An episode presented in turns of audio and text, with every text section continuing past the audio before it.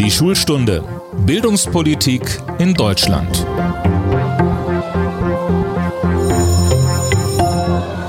Hefte raus, Klassenarbeit. Und damit herzlich willkommen zu unserem Podcast Die Schulstunde.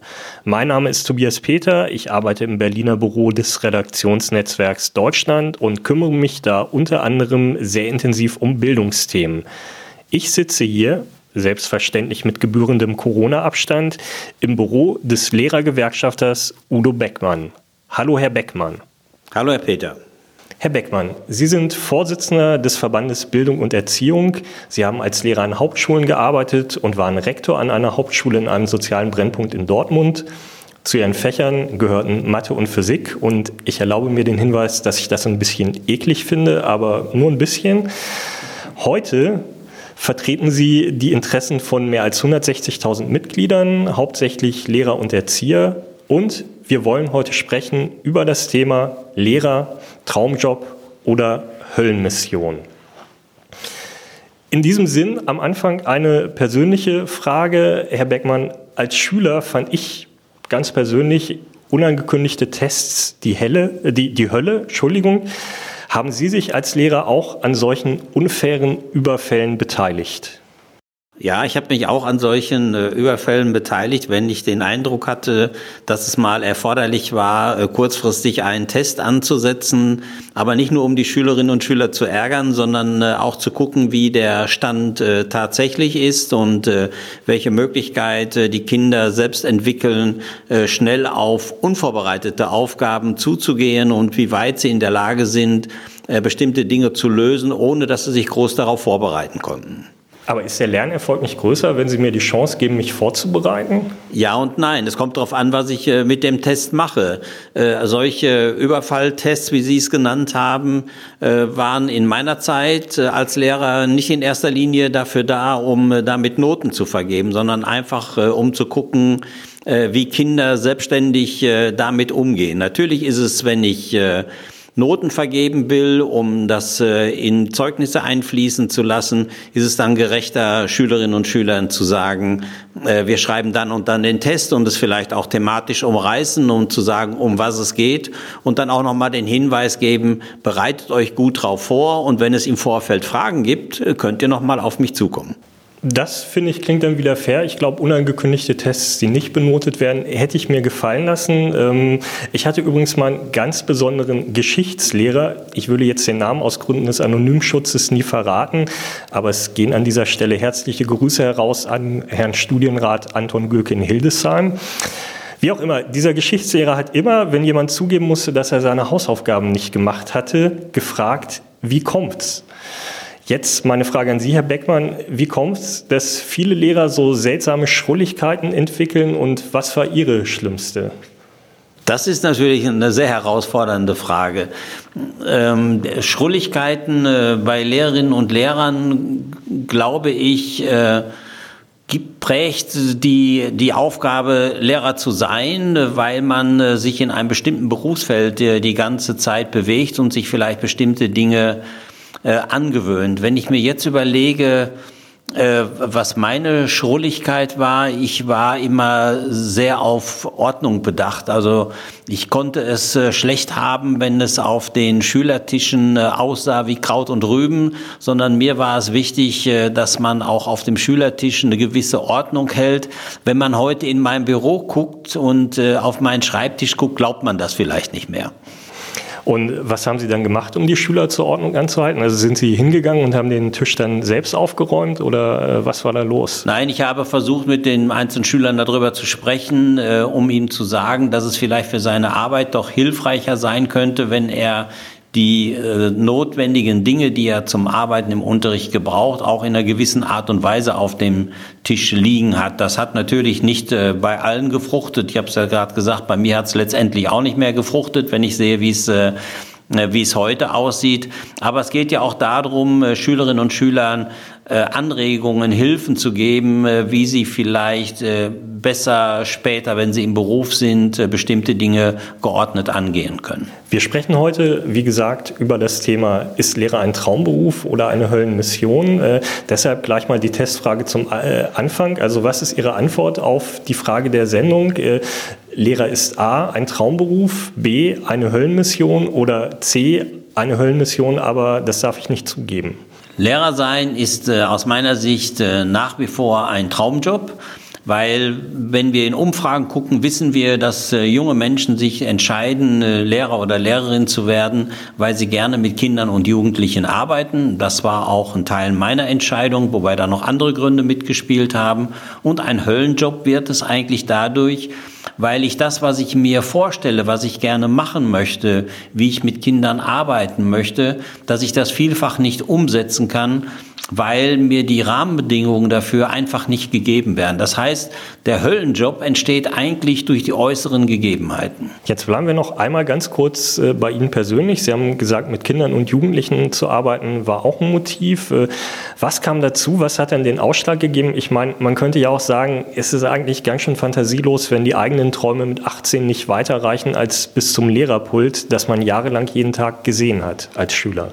Ja, da kann ich aufklären. Das war bei mir so, als ich das Abitur dann endlich äh, in der Tasche hatte, wollte ich erstmal mit Schule gar nichts mehr zu tun haben und äh, habe mich dann ausprobiert in einem äh, anderen Berufsfeld, in einem kaufmännischen Berufsfeld. Das hat mir dann aber auch nicht so gefallen. Dann kam damalige Zeit noch die Bundeswehrzeit dazu.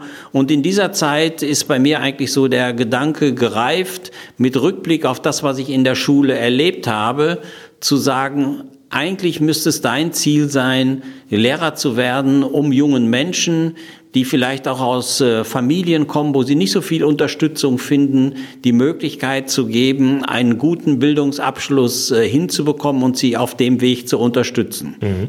Warum würden Sie jungen Menschen auch heute noch raten, in den Lehrerberuf zu gehen? Also jetzt mal abgesehen von sechs Wochen Sommerferien und den sicheren Beamtenbezügen, wenn Sie die kleine Provokation entschuldigen wollen. Über die Provokation gucke ich jetzt hinweg. Äh, also ich finde nach wie vor, dass es eine, eine tolle Aufgabe ist, äh, jungen Menschen dabei oder junge Menschen dabei zu unterstützen, äh, ihre Persönlichkeit äh, zu entwickeln, sie zu jungen, selbstbewussten, mündigen Menschen äh, zu führen. Und das ist doch eine tolle Aufgabe, wenn man dann am Ende sieht, was aus den jungen Menschen auch wird, wie sie sich später weiterentwickeln. Und das schönste Kompliment ist doch immer, wenn man Schülerinnen und Schüler irgendwann wieder trifft und die sich gerne daran erinnern und sagen, oh Mensch, wenn sie mir das damals nicht gesagt hätten und wenn sie vielleicht damals an der Stelle nicht so streng gewesen wären, dann hätte ich das vielleicht alles nicht geschafft. Jetzt haben Sie ja auch schon gesagt, es ist nicht immer alles ganz einfach, die Rahmenbedingungen sind nicht immer ganz einfach. Was sind die Gründe, aus denen Sie einem jungen Menschen vielleicht auch sagen würden, äh, hör mal, tu dir diesen Beruf lieber nicht an? Das würde ich gar nicht sagen.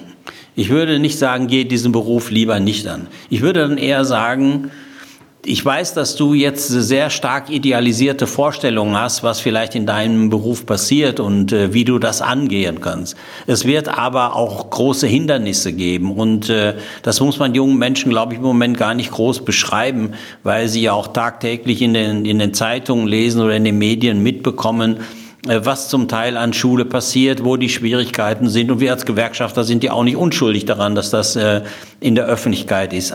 Aber man kann sich ja auch selbst dann auch wieder in einer Gewerkschaft, in einem Verband organisieren, um selbst damit beizutragen, äh, dass sich die Bedingungen, unter denen Lehrkräfte arbeiten müssen, äh, verbessern. Und das ist ja eigentlich auch das Ziel. Das Ziel ist, dass ich mich einbringe als Person, um Kindern und Jugendlichen zu unterstützen, ihre Persönlichkeit zu entwickeln und gleichzeitig auch mit daran arbeite, das kann man gewerkschaftlich dann tun, dass sich die Rahmenbedingungen entsprechend verändern. Das Thema der schwierigen Bedingungen würde ich gleich noch mal vertiefen wollen. Ich würde jetzt allerdings gern noch einmal nachfragen wollen bei der Frage, wer sollte eigentlich Lehrer werden und sollte das eigentlich jeder werden? Ich hatte vor kurzem 20-jähriges äh, Abiturtreffen und habe da auch eine ganze Reihe ehemaliger Mitschüler getroffen, die Lehrer geworden sind. Und äh, beim einen oder anderen habe ich mich, äh, ich hoffe, die hören jetzt nicht zu oder vielleicht doch, aber ich habe mich ganz ehrlich gefragt, äh, warum bloß ausgerechnet der oder die? Also welchem Typus Mensch würden Sie ganz ehrlich davon abraten, Lehrer zu werden oder sagen Sie, eigentlich kann das jeder? Das kann mit Sicherheit nicht jeder, wie man jeden anderen Beruf auch nicht ausüben kann. Ich glaube, man muss sich schon äh, vorher sehr genau damit auseinandersetzen, ähm, ob man es schafft, mit Kindern und Jugendlichen äh, umzugehen, die ja in einer Lerngruppe immer unterschiedlicher sind, wie es äh, in der Vergangenheit war. Das merken wir, die Lerngruppen sind also immer heterogener. Also wie kann ich damit umgehen? Welches äh, Verhältnis habe ich auch äh, zu unterschiedlichen Kulturen, die äh, in der Lerngruppe auf mich treffen? Wie kann ich das akzeptieren? Oder habe ich vielleicht selbst Probleme mit bestimmten Kulturen? Dann bin ich, glaube ich, sehr wenig geeignet dafür, das zu tun. Also ich muss eine große Offenheit und Bereitschaft mit, mitbringen, mich auf die Verschiedenheit, die die jungen Menschen haben, einzulassen und aus dieser Verschiedenheit für alle versuchen, was Positives äh, zu machen, äh, sie äh, zu befähigen, auch mit der Verschiedenheit äh, umzugehen, anders sein zu akzeptieren. Aber das muss bei mir anfangen, das muss bei mir selbst auch grundgelegt sein. Sie waren selbst Schulleiter an einer Hauptschule in einem sozialen Brennpunkt in Dortmund. Wenn Sie von Kollegen hören, die an solchen Schulen heute noch arbeiten, lassen wir die Lehrer mit den gesellschaftlichen Problemen dort zu sehr allein. Man hat die, äh, die äh, Lehrerinnen und Lehrer gerade an, äh, an solchen Schulen, glaube ich, schon immer ein Stück weit allein gelassen weil man froh ist, dass es dann diese Schulen gibt und die Lehrkräfte sich dort um die besonderen Probleme, die ja aus der Gesellschaft in die Schule hineingetragen werden, kümmern.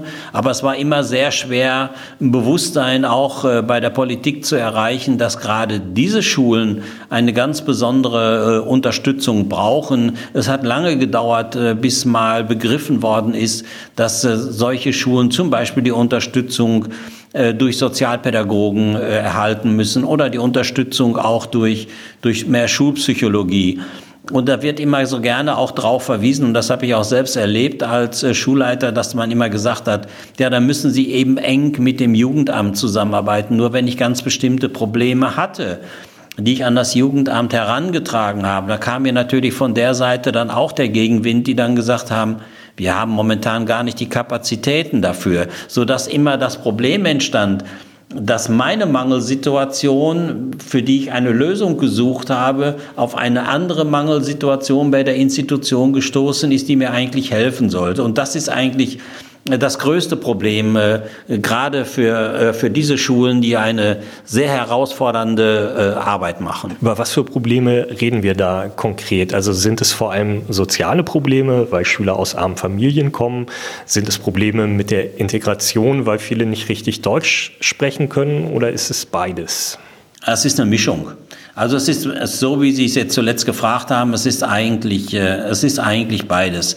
Äh, Sie haben ja angesprochen, dass ich an einer Schule in einem sozialen Brennpunkt in, in Dortmund gearbeitet habe. Hier waren äh, viele Kinder, die aus äh, sehr armen Verhältnissen kamen, wo die Eltern sich nicht um die Kinder gekümmert haben, so dass wir uns zum Beispiel genötigt sahen, um den Schulbetrieb überhaupt halbwegs laufen zu lassen, dass wir organisiert haben, dass es bei uns ein Schulfrühstück gab. Und äh, Lehrerinnen und Lehrer haben sich äh, bereit erklärt. Es gab äh, zwei Kollegen, die haben sich das zur Aufgabe gemacht. Die sind morgens, bevor sie zur Schule gekommen sind, zu einer Großbäckerei gefahren, haben dort Brötchen eingekauft die wir zu einem super günstigen Preis bekommen haben und haben dann mit äh, einer Gruppe von Schülerinnen und Schülern, die wechselte immer, sich morgens in der ersten Stunde dann hingestellt und haben Brötchen geschmiert und die Kinder konnten eine Bestellung aufgeben. Die wurden in Tüten verpackt und wurden dann auf die Klasse verteilt und ein Brötchen kostete damals äh, 20 oder 25 Pfennig äh, mit Belag, aber es war einfach eine Möglichkeit, für die Schülerinnen und Schüler überhaupt ein Frühstück zu gewährleisten und es zum Teil auch für die, die es gar nicht hinbekommen haben, mal vom Förderverein unterstützen zu lassen. So, für unsere jüngeren äh, Zuhörer noch kurz der Hinweis, Pfennig ist das, was es vor dem Cent gab. Und ähm, dann wären wir im Grunde schon an der Stelle, wo wir ein bisschen wünscht dir was spielen können. Wenn Sie als Lehrergewerkschaft einen Wunsch an die Politik frei hätten, was wäre das? Ja, mein größter Wunsch ist, das habe ich besonders in den letzten Wochen immer wieder deutlich gemacht, dass äh, die Politik sich ehrlich macht und nicht immer in der Gesellschaft äh, Erwartungen weckt, was Schule alles leisten kann, sich aber gleichzeitig verweigert, den Schulen dafür die Rahmenbedingungen zu geben. Und wenn ich in den letzten Wochen immer hören muss, dass Bildung unser höchstes Gut ist, ja, dann erwarte ich auch, dass man dies dann ernst nimmt, auch außerhalb von Corona-Zeiten, sich auch daran erinnert und, äh, sage ich mal, Schulen entsprechend ausstattet. Ich habe das vorhin äh, gesagt, äh, was zum Beispiel auch für Schulen in besonderen Lagen besonders wichtig ist, dass sie eben die Unterstützung haben durch andere Professionen, dass sie die Möglichkeit haben, äh, kleinere Lerngruppen zu haben, dass sie die Möglichkeit haben, zum Beispiel einen Ganztag einzurichten, wo sichergestellt ist, dass alle Schülerinnen und Schüler auch etwas regelmäßig zum Beispiel zu essen bekommen. All diese Dinge halte ich für wichtig, denen sich Politik äh, stellen muss. Wir brauchen das mit diesem äh, regelmäßigen Essen hört sich vielleicht so einfach an, aber es ist natürlich eine ganz einfache Grundlage. Das wissen wir Erwachsenen auch. Wenn der Magen knurrt, äh, kann ich schlecht arbeiten. Also von daher sind das so ganz einfache grundlegende Bedürfnisse, die sichergestellt werden müssen, damit wir eine halbwegs gleiche Ausgangschance zumindest an dieser Stelle für die Schülerinnen und Schüler haben. Jetzt will ich noch einmal zurückkommen ähm, auf das Klassentreffen, von dem ich erzählt habe, beziehungsweise das äh, Abiturjahrgangstreffen, auf dem ich war. Die Leute haben da natürlich auch mitbekommen, dass ich äh, relativ viel über Bildungspolitik schreibe und äh, viele von den Lehrern, die ich da getroffen habe, äh, haben mir lange Vorträge darüber äh, gehalten. Schule kann auch nicht die Probleme der Gesellschaft lösen. Woraufhin ich immer gesagt habe, ich, ähm, ich verstehe dich, aber ganz ehrlich, wer soll es denn sonst tun? Da musst du jetzt mit klarkommen. Und jetzt ist die Frage, wer hat denn recht? Also ob wir alle Probleme lösen können, äh, das glaube ich nicht. Aber wir sind natürlich, äh, Schule ist ein, ein Spiegelbild der Gesellschaft und Schule hat natürlich die Möglichkeit, Bildungschancen für Schülerinnen und Schüler zu schaffen. Das heißt, auch daran zu arbeiten, dass diejenigen, die von zu Hause aus schon aus irgendwelchen Gründen benachteiligt sind, die, soweit es möglich ist, zu unterstützen. Und das hat ja auch was mit meinem mit meinem Berufsethos zu tun, dass ich das ja will, dass aus diesen, dass diese Kinder eine Chance bekommen. Nur ich kann das eben nur begrenzt machen in den Rahmenbedingungen, die mir zur Verfügung gestellt werden. Und ich kann leider, ich kann nur feststellen, dass äh, ich viele Lehrerinnen und Lehrer kenne, die vieles tun, sich hoch engagieren, um gerade dieses auch mit den wenigen Mitteln, die sie haben, bestmöglich zu erreichen. Dass da immer noch mehr geht, äh, ist mir völlig klar.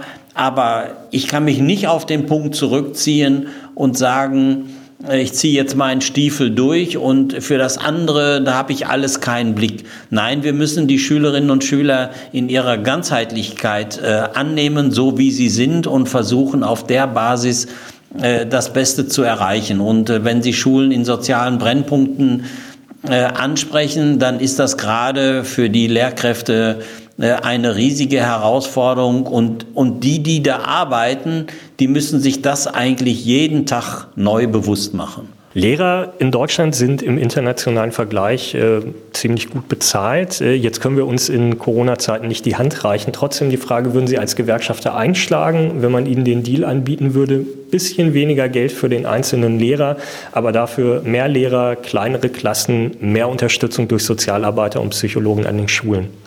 Da würde ich Ihnen natürlich nicht die Hand reichen. Äh, das äh, wissen Sie auch, wenn Sie mir diese Frage stellen. Nein, ich glaube, natürlich, äh, wenn man hinschaut, ist die Bezahlung der Lehrer im internationalen Vergleich nicht übel, aber sie ist auch nicht überbordend. Oh, sie ist schon gut. Man muss natürlich, man muss natürlich, äh, man muss natürlich sehen auch, äh, in welchem gesamten Umfeld äh, Lehrerinnen und Lehrer sich äh, bewegen, äh, was sie an äh, Vorbereitung durch Studium, durch Referendariat erbringen müssen, um in diesen in diesen Beruf bekommen, zu kommen. Und äh, wenn man in andere Länder guckt, sind die Voraussetzungen nicht überall so hoch wie zum Beispiel bei uns. Der Chef der PISA-Studie, Andreas Schleicher, hat äh, in einem Interview mit mir mal etwas über die deutschen Lehrer gesagt, das sehr viel Aufsehen erregt hat. Ich lese das mal vor in einem kleinen Auszug. In Deutschland ist der Schulbetrieb wie eine Fabrikhalle organisiert. Die Lehrer werden viel zu oft wie Fließbandarbeiter behandelt, deren Meinung nicht gefragt ist, hat Herr Schleicher wörtlich gesagt. Stimmt das? Ja, ich glaube, dass das äh, ein Stück weit richtig ist, so wie es, wie es dargestellt wird. Deswegen ist es ja auch wichtig, dass äh, die Interessenvertretungen, die Gewerkschaften äh, und die Verbände äh, dies auch immer wieder deutlich machen. Ich glaube, dass es ganz wichtig ist, dass man natürlich die, auf die Praxis hört. Und das ist auch etwas, oder auf die Praktiker hört, die vor Ort sind. Das ist auch etwas, was wir ja auch in den letzten Wochen immer wieder deutlich gemacht haben. Es ist ja in den äh, Zeiten jetzt der Pandemie unheimlich viel an Verordnungen und Erlassen äh, auf die Schulen heruntergeprasselt. Und immer wenn sie dann ankamen, äh, haben die Lehrer und die Schulleiter die Hände beim Kopf zusammengeschlagen und haben gesagt, wer hat sich das denn jetzt wieder ausgedacht? Vielleicht hätte man uns doch mal gefragt dann hätten wir ihnen gleich gesagt, dass das vor Ort äh, äh überhaupt nicht möglich ist. Und äh, das ist so ein Punkt, äh, den ich äh, auch der Kultusministerkonferenz gerade jetzt in, diesen, in, der, in dieser Pandemiezeit sehr stark ankreide, dass sie die Interessenvertretung nur sehr punktuell einbezogen haben. Das ist in manchen Ländern besser gelaufen und in manchen Ländern aber auch noch schlechter gelaufen. Und das ist so ein, ein Punkt, wo sich auch die äh, verantwortliche Politik äh, vieles an Know-how verschenkt, was sie in ihre Überlegungen mit einbringen könnte und wo sie auch viele Fehler dann äh, vermeiden könnte. Auch das Thema Corona würde ich gleich noch mal vertiefen. Auch darauf können sich die Zuhörer jetzt also schon freuen oder auch nicht, weil es ja kein sehr erfreuliches Thema ist. Ich möchte noch einmal ganz kurz bei Herrn Schleicher bleiben, denn der hat dem, was er damals gesagt hat, noch hinzugefügt, ja, das sei eben wie in einem Fabrikbetrieb äh, oder wie in einer Fabrikhalle organisiert. Äh, in Deutschland Lehrer würden wie Fließbandarbeiter behandelt, äh, aber gleichzeitig seien eben viele Lehrer, jetzt wieder wörtlich Zitat, auch selbst zu sehr fixiert darauf, dass eine Vorgabe aus dem Ministerium kommt oder ein neues Lehrbuch. Er hat von Einzelkämpfertum gesprochen und davon, dass die Lehrer mehr die Zusammenarbeit untereinander suchen müssten. Hand aufs Herz, ist da nicht was dran? Ja, es ist etwas dran. Ich weiß nicht, zu welchem Zeitpunkt er dieses äh, Zitat gebracht hat. Das ist etwa zwei Jahre her. Ja. Ähm, ich will mal feststellen, dass äh, Schule natürlich äh, auch ein Stück weit von außen so organisiert ist, äh, dass Lehrerinnen und Lehrer sich so äh, verhalten, äh, wie Sie es gerade beschrieben haben. Das, was ich aber feststelle, ist, dass es eine große Veränderung in den letzten zehn Jahren, insbesondere äh, in der Lehrerschaft äh, gegeben hat. Wenn ich zum Beispiel gerade auch in den, in den Grundschulbereich reinsehe und äh, feststelle, wie sich dort Lernen verändert hat, das ist weit weg inzwischen von dem, so wie wir oder wie Sie noch Schule kennengelernt haben und wie ich sowieso. Und äh, das äh, trägt sich auch hinein in äh, andere Schulformen, dass man andere Formen des Lernens äh, anwendet, dass man auch merkt, dass man bei den Herausforderungen, die man hat, äh, als Einzelkämpfer ja gar nicht mehr äh, zurande kommt, sondern dass man den Austausch mit den Kolleginnen und Kollegen braucht. Das, was fehlt, das, was wir äh, dringend brauchen, wäre, dass man auch einen solchen Austausch ein Stück weit strukturiert und auch die Möglichkeiten dafür schafft, dass es solche Austausche geben kann.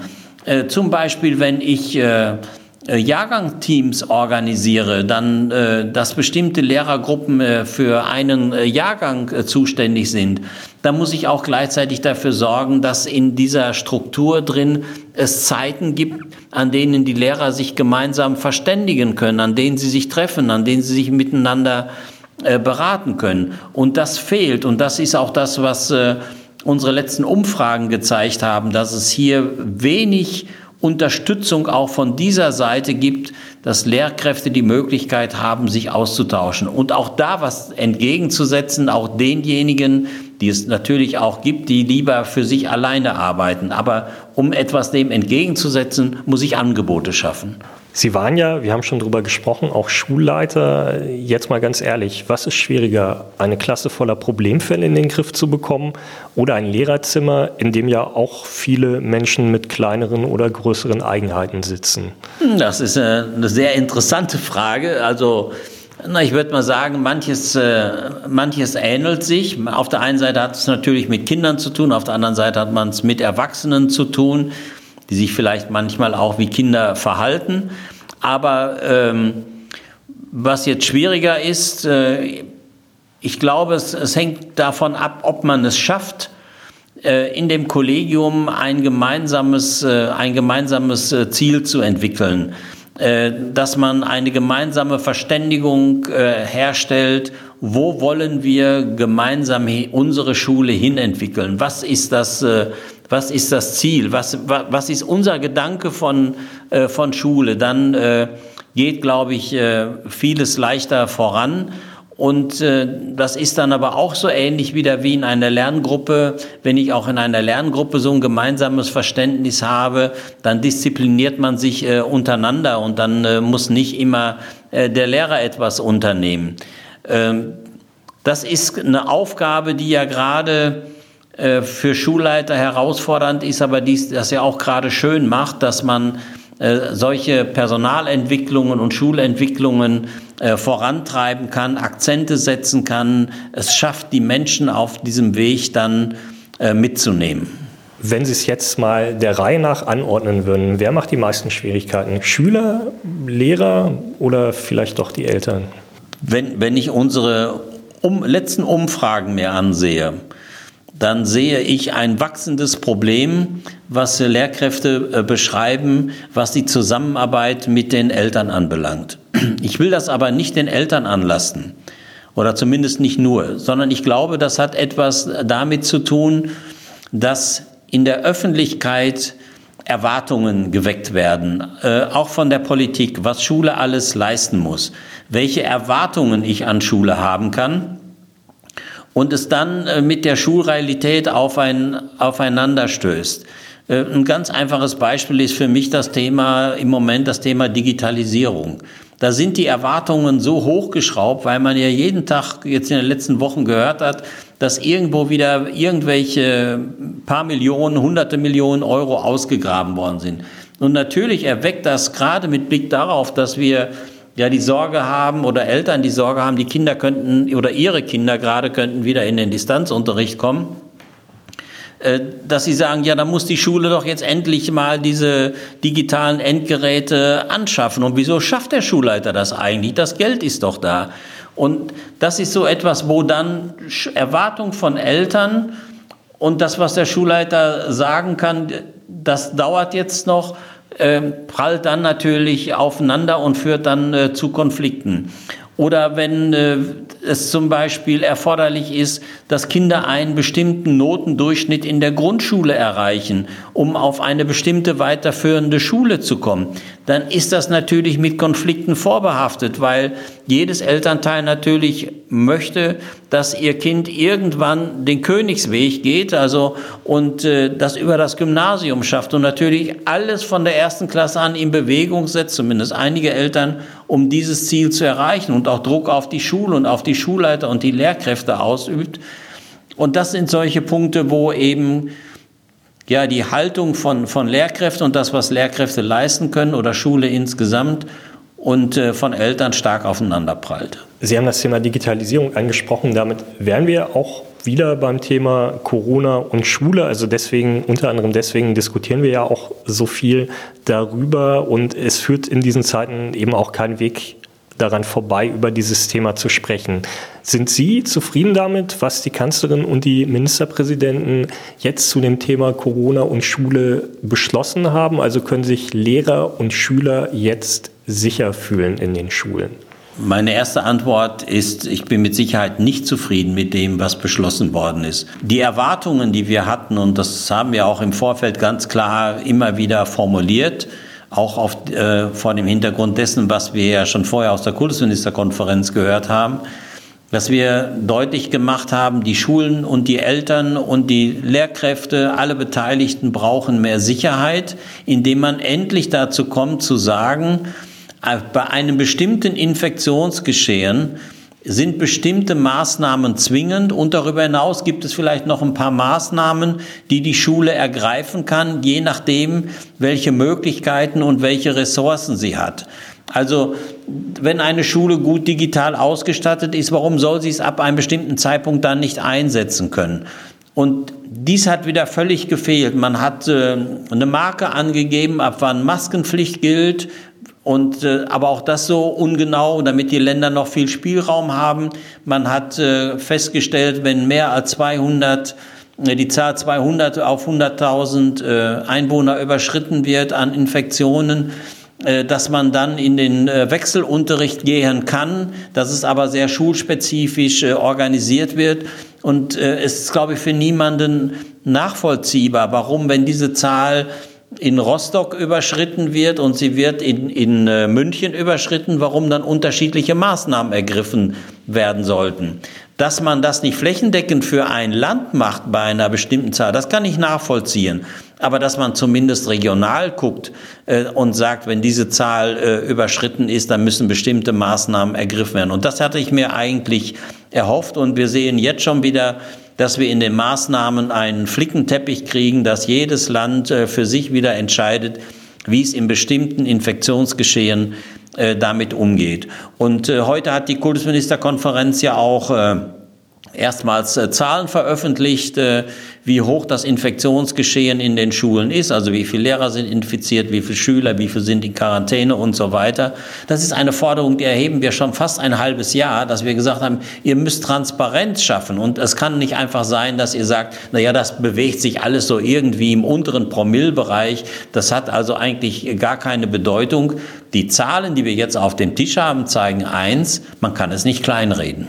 Jetzt muss man andererseits auch sagen, es hat natürlich auch einen Grund, warum die Politik die Schulen offen halten möchte. Äh, es leiden, wenn man sie zumacht, eben insbesondere die Schüler, die zu Hause nicht so gut gefördert werden können. Und an dieser Stelle vielleicht auch mal gefragt, ich meine, wenn man mal ehrlich ist, was glauben Sie, wie viele Lehrer haben den Lockdown im Frühjahr auch dazu genutzt, mal ein bisschen abzutauchen, die Eltern mit den Problemen allein zu lassen und so ein bisschen eine ruhige Kugel zu schieben? Denn das wird von vielen Eltern so berichtet, dass sie das so erlebt haben. Ich kann mir vorstellen, dass ein, einige Eltern vielleicht das Gefühl hatten, dass es so war, aber dem muss ich entgegenhalten, dass natürlich die Schulen auch völlig überrannt worden sind von der neuen Situation und sie händeringend nach Lösungen gesucht haben, wie können sie die Schülerinnen und Schüler erreichen.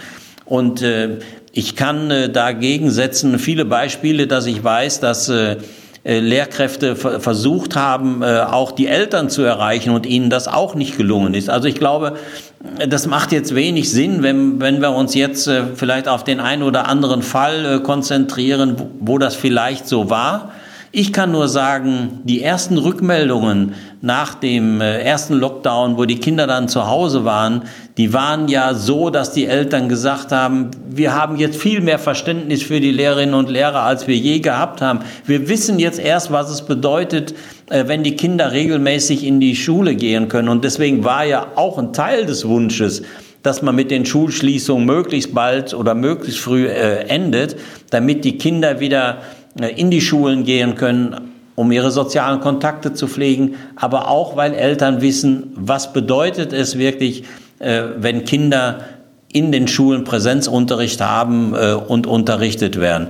Ich kann nur für die Lehrkräfte eine Lanze brechen, weil ich weiß aus vielen Rückmeldungen, dass auch gerade Lehrkräfte, die damals schon zur Risikogruppe gehört haben, trotzdem gesagt haben, äh, ich gehe in die Schule, ich unterstütze die Schülerinnen und Schüler, ich weiß, was das für die bedeutet.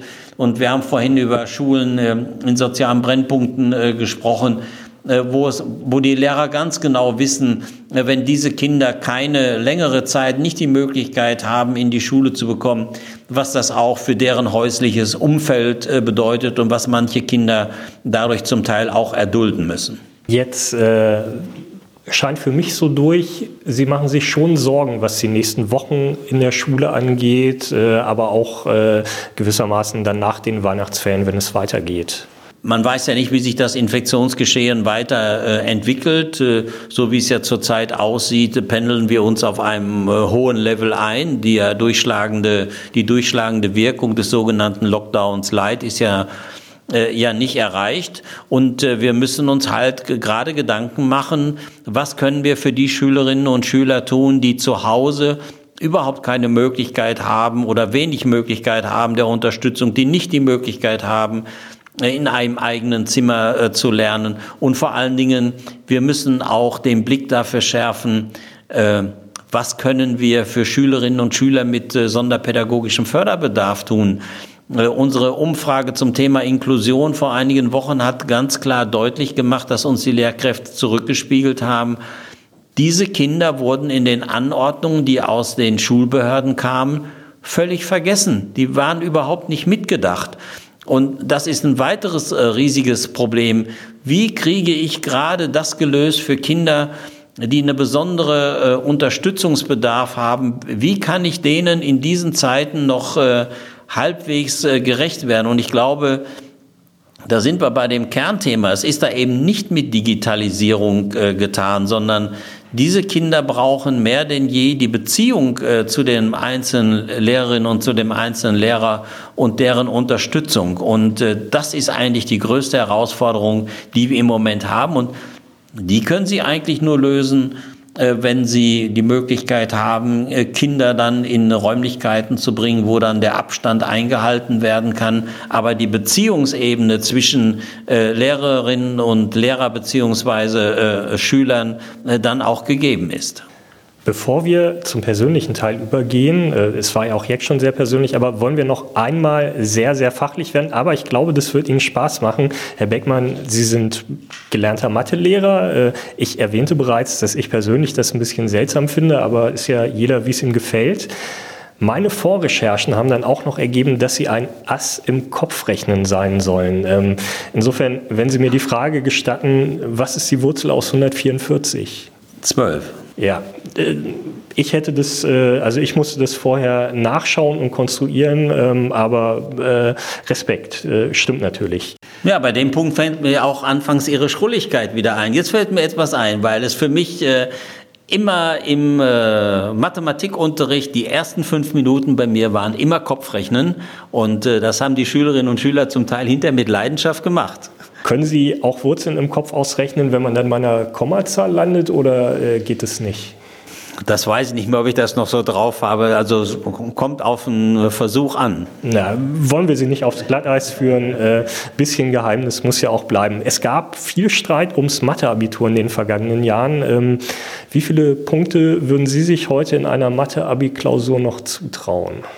Äh, ganz, ganz wenig, weil äh, das, was man merkt, ich bin jetzt äh, was haben wir 2020? Ich bin jetzt seit 15 äh, Jahren schon äh, aus dem aktiven Schuldienst, das heißt, dass ich als Lehrer vor Ort bin, raus, weil ich die Verbandsarbeit äh, übernommen habe. Und da geht's mir so wie allen anderen auch. Man merkt, sehr schnell, wie viel man äh, vergisst. Also da könnte man mich heute ganz schnell aufs Glatteis führen. Mhm. Äh, würden Sie durchfallen oder würden Sie bestehen? Nein, ich würde durchfallen. Das ist äh, sehr, sehr ehrlich und äh, verdient größten Respekt. Wir wollen auch noch ein bisschen persönlich sprechen, denn wie wir wissen, war ja auch jeder Lehrer mal ein Schüler und deshalb wollen wir jetzt mit Ihnen in der Rubrik Das besondere Schulerlebnis über Ihre eigene Schulzeit sprechen. Herr Beckmann, Sie können es hier ja ganz offen sagen. Äh, gab es in Ihrer Schulzeit einen Lehrer, den Sie so richtig gehasst haben? Es, es gab einen Lehrer, das war mein, äh, war mein Chemielehrer weil das äh, aus meiner Sicht jemand war, der hätte nie Lehrer werden dürfen. Äh, der hatte einen riesigen Spaß dran, äh, Schüler leiden zu lassen.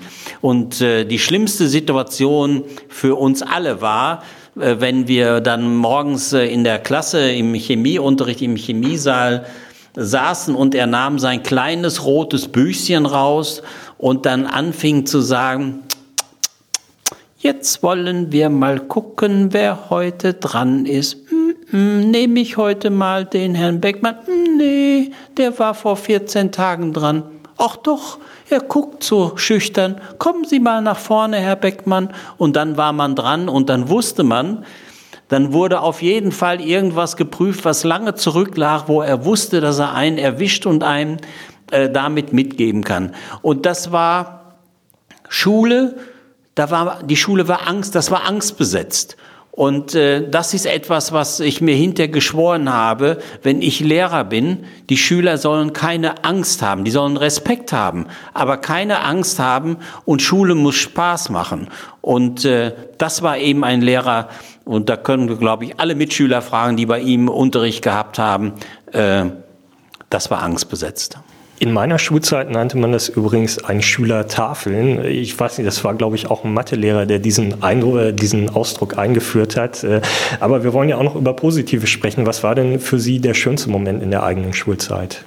Meinen Sie jetzt eher einen lustigen oder meinen Sie von einem Lehrer her, von dem ich mich besonders angesprochen fühlte? Also wenn ich letzteres sagen soll, dann äh, gab es einen Biologielehrer, ich habe ja auch noch Biologie gemacht, bei dem ich gelernt habe, wie man äh, experimentieren kann äh, in der Natur, äh, äh, wie man, äh, mich hat sehr zum Beispiel angesprochen, mikroskopische Untersuchungen und ich habe meine Mutter zur Verzweiflung gebracht, weil ich dann, ich hatte Weihnachten ein Mikroskop zu, gekriegt und habe dann am Küchentisch gesessen und habe seziert und sie ist von allen, aus allen Wolken gefallen, was ich da gemacht habe und ist dann gleich gelaufen. Damals gab's Atta und hat erstmal den Tisch abgeschrubbt, was ich da auf dem Küchentisch getrieben habe. Aber das war sehr positiv das hat mir sehr viel gegeben und er hat mich auch auf dem gesamten Weg durch die Schule begleitet und mir sehr viel Spaß vermittelt an Naturwissenschaften, aber insbesondere auch an der Biologie. Jetzt haben Sie uns einen lustigen Moment versprochen, jetzt müssen Sie natürlich auch erzählen. Ja, es gibt eine, es gibt eine lustige, lustige Geschichte und zwar, ähm, als ich äh, das Abitur gemacht habe, das war ja 1970 und dann war ja so diese Zeit schon der 68er, so dass man sich gegen alles Mögliche auflehnte. Wir haben äh, einen sehr großen Clinch gehabt mit unserem damaligen äh, Klassenlehrer. Und äh, wir haben uns dann einem Tag entschieden, dass wir das Klassenzimmer völlig umgestalten. Wir sind dann äh, losgezogen, es gab Sperrmüll, äh, wir haben aus dem Sperrmüll alte Sofas, ein altes Ofenrohr, einen alten Ofen geholt, haben die Tische in im Klassenraum an die Seite geschoben und haben dann äh, das Zimmer entsprechend ausstaffiert, um, um die Provokation dann auf die Spitze zu treiben, haben sich dann äh, Schüler von, also Mitschüler von mir dann auf die Couch gesetzt, eine Zigarette angezündet, die Beine übereinander geschlagen und gewartet, bis der äh, zuständige Klassenlehrer, für uns zuständige Klassenlehrer in den Raum kam und es natürlich ein Riesenaufstand kam, bis dahin, dass der Direktor geholt wurde und wir alle von der Schule verwiesen werden sollte, was natürlich nicht passiert ist. Herr Beckmann, ich bedanke mich ganz herzlich fürs Gespräch. Danke Ihnen. In unserem Podcast Die Schulstunde haben immer die Schüler das letzte Wort. Und deshalb bin ich jetzt in unserer Rubrik Das letzte Wort verbunden mit Laurin Lüssenheide, 17 Jahre alt und Schüler an einem beruflichen Gymnasium in Stuttgart. Hallo Laurin.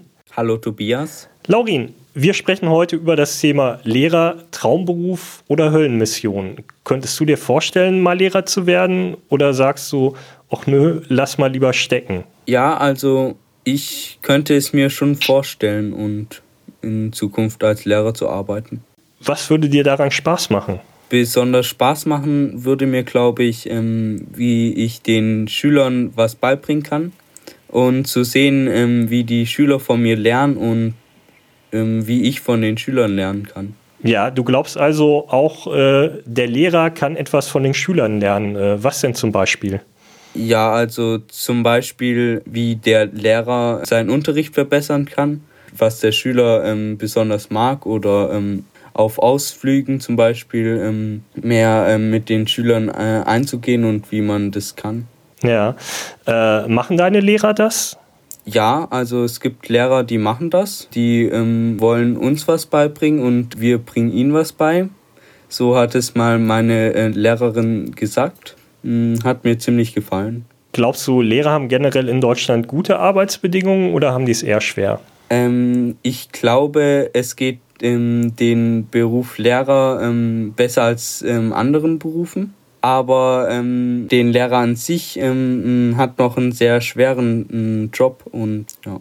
Was müsste die Politik denn tun, damit Lehrer einen besseren Job machen können, damit die es ein bisschen einfacher haben? Also ich glaube, Lehrer ähm, haben viel zu kämpfen mit Unterrichtsausfall Und ähm, deswegen glaube ich, dass die Politik da mehr Lehrer einstellen sollte und mehr Gelder dafür bereitstellen sollte. In meiner Jugend sind wir ja vor allem den Lehrern auf der Nase rumgetanzt, die besonders nett waren.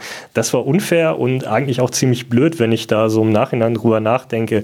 Seid ihr heute schlauer? Mm, ob wir schlauer sind, ähm, weiß ich nicht. Also ähm, wir ähm, tun den Lehrern eigentlich, äh, den, den netten Lehrern nicht mehr auf der Nase herumtanzen. Ja, das ist ja fair von euch. Ähm, lass uns noch kurz über die Corona-Krise sprechen. Ähm, bist du froh, dass die Schulen so weit wie möglich offen bleiben sollen? Oder machst du dir Sorgen, dich, wenn du in den Unterricht gehst, mit Corona anzustecken? Also ich habe tatsächlich Angst, dass, ähm, oder ähm, ich habe die Befürchtung, so lässt es sich, glaube ich, besser ausdrücken, ähm, dass ähm, wir uns in der Schule mit Corona anstecken können. Und ähm, wir, wir sitzen ähm, zu 29 Schülern in einem Klassenraum, eng dicht an dicht. Und ähm, ich glaube, das könnte noch ziemlich gefährlich werden. Und ich glaube, dass wir ähm, die jetzt zur Verfügung stehenden Mittel des Digitalunterrichtes nützen sollten, wenn sie jetzt schon vorhanden sind und aus der ersten Krise lernen sollen. Haben die Lehrer bei euch im Frühjahr, als die Schulen geschlossen waren, eigentlich so richtig Gas gegeben, um euch trotzdem mit Aufgaben zu versorgen? Oder hat sich da mancher eher ausgeruht? Ja, also ich habe ja im letzten Jahr meinen Realschulabschluss geschrieben. Da habe ich gerade äh, in meiner Klasse bemerkt, dass ähm, die Lehrer alles getan haben dafür, um uns ähm, möglichst gut durch die ähm geschlossenen Schulen zu bringen. Und ähm, die Lehrer haben wirklich sehr ähm, große Mühe, ähm, uns Zeit investiert und uns äh, auf die Prüfungen vorzubereiten. Ja, das hat dann ja auch ganz gut geklappt. Äh, vielen Dank, äh, Laurin, nach Stuttgart. Äh, das war die zweite Folge der Schulstunde unseres Podcasts. Hören Sie beim nächsten Mal wieder rein. Ich würde mich freuen. Tschüss.